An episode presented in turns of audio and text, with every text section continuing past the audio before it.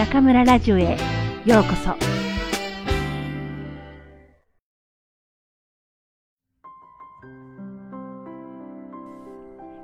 あなたが私に歌を歌いなさいと命じると、私の心はうぬぼれで張り裂けそうになる。私はあなたの顔を見つめ、涙を目に浮かべる。私の命の強烈な不協和音がすっかり消えて、一つの優しいハーモニーに変わる。私の憧れは、海の彼方に勇んで飛び立つ鳥のように翼を広げる。私は知っている。あなたが私の歌に楽しみを感じていることを。私は知っている。一人の歌うたいとしてだけ、私があなたと顔を合わせられることを。私の歌の翼は遠いところまで広がり、あなたの足に先が触れる。そこに私が届くはずもないと思っていたのに、歌う喜びに酔いしれて、私は理性を失い、あなたを友と呼ぶ。私の主であるあなたを。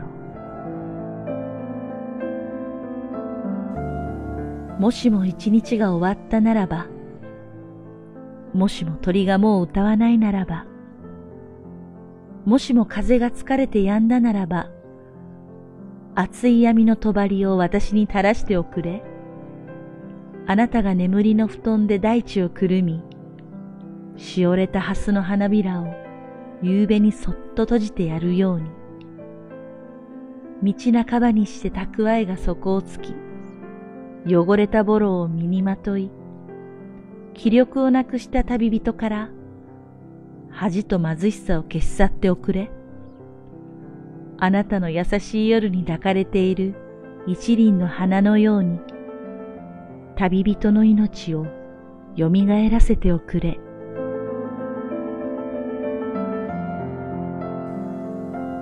あなたが欲しい。あなただけが欲しい。私の心に何度でもそう言わせておくれ。昼も夜も私を惑わせる欲望は、真までうつろな偽りでしかない。光を求める心を夜が闇の中に隠しているように、私の無意識の深いところで、こんな叫び声がどよめいている。あなたが欲しい。あなただけが欲しい。嵐が思い切り平和に襲いかかるとき、それでも平和の中に収束を求めるように、私はあなたの愛に反抗をしていても、こう叫ばずにはいられない。あなたが欲しい。あなただけが欲しい。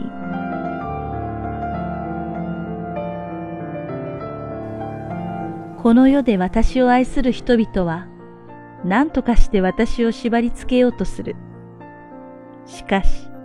あなたの愛はもっとおおらかなので、そんなことはしない。あなたは私を自由にやらせてくれる。彼らは忘れられたくないので、私を一人にしておいてくれない。しかし、日ごとに時は過ぎていくが、あなたの姿は目に見えない。私があなたに祈りを捧げなくても、私の心の中にあなたがいなくても、あなたは今でも私を愛し、私があなたを愛するのを待っている。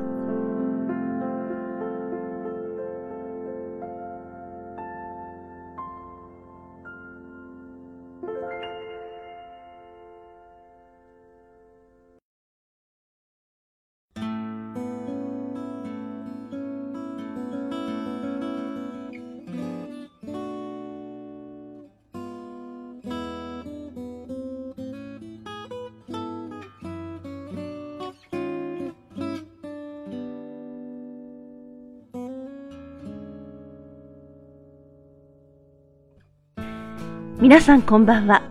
今夜も中村ラジオへようこそ。私は当ラジオ局のディスクジョッキー、中村です。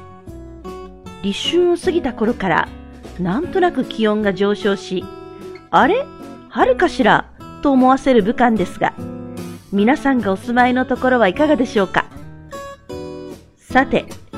前回からお届けしています、インドの詩人タゴールの詩集、ギタンジャリですが、いかがでしょうか？日頃会話では使わない表現もあり、辞書を調べながら聞いているリスナーの方も多いと思います。原文は私のウェイボーに掲載していますが、できればそれを見る前にぜひ聞き取り練習をしてみてくださいね。日本語能力試験をはじめ、様々な日本語のテストなどで、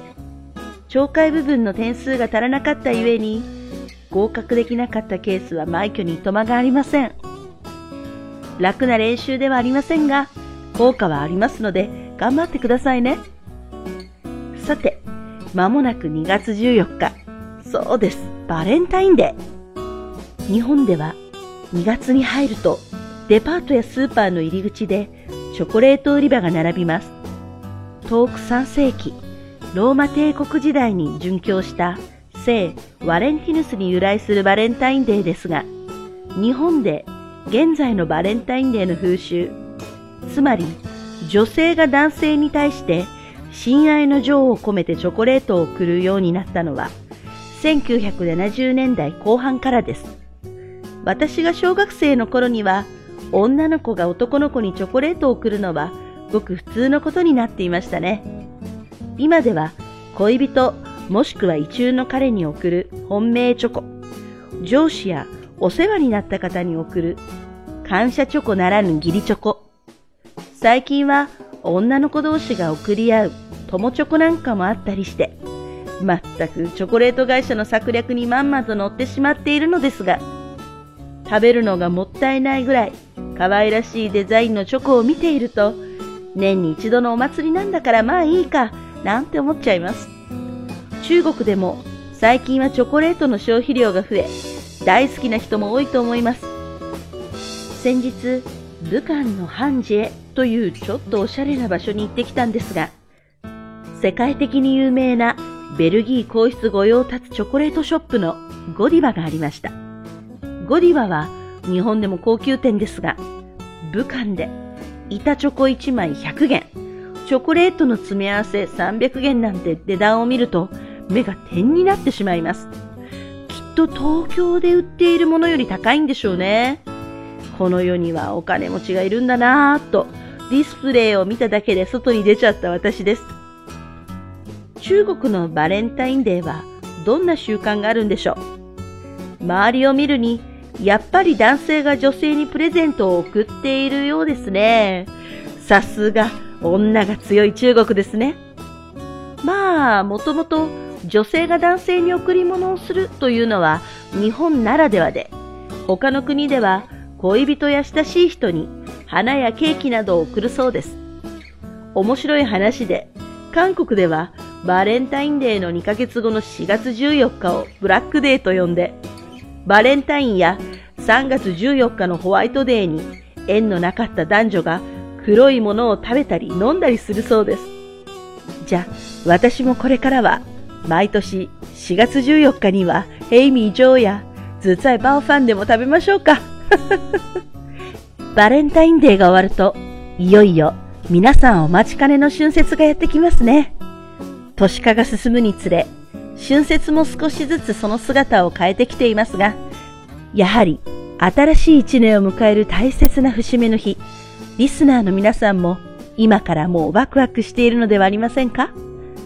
私は残念ながら日本にいますので、直にこの熱気は味わえないのですが、テレビで中継を見ながら、皆さんと新年のカウントダウンをしたいと思っています。祝大家新年快乐それでは皆さん、また次回、ここでお会いしましょう。おやすみなさい。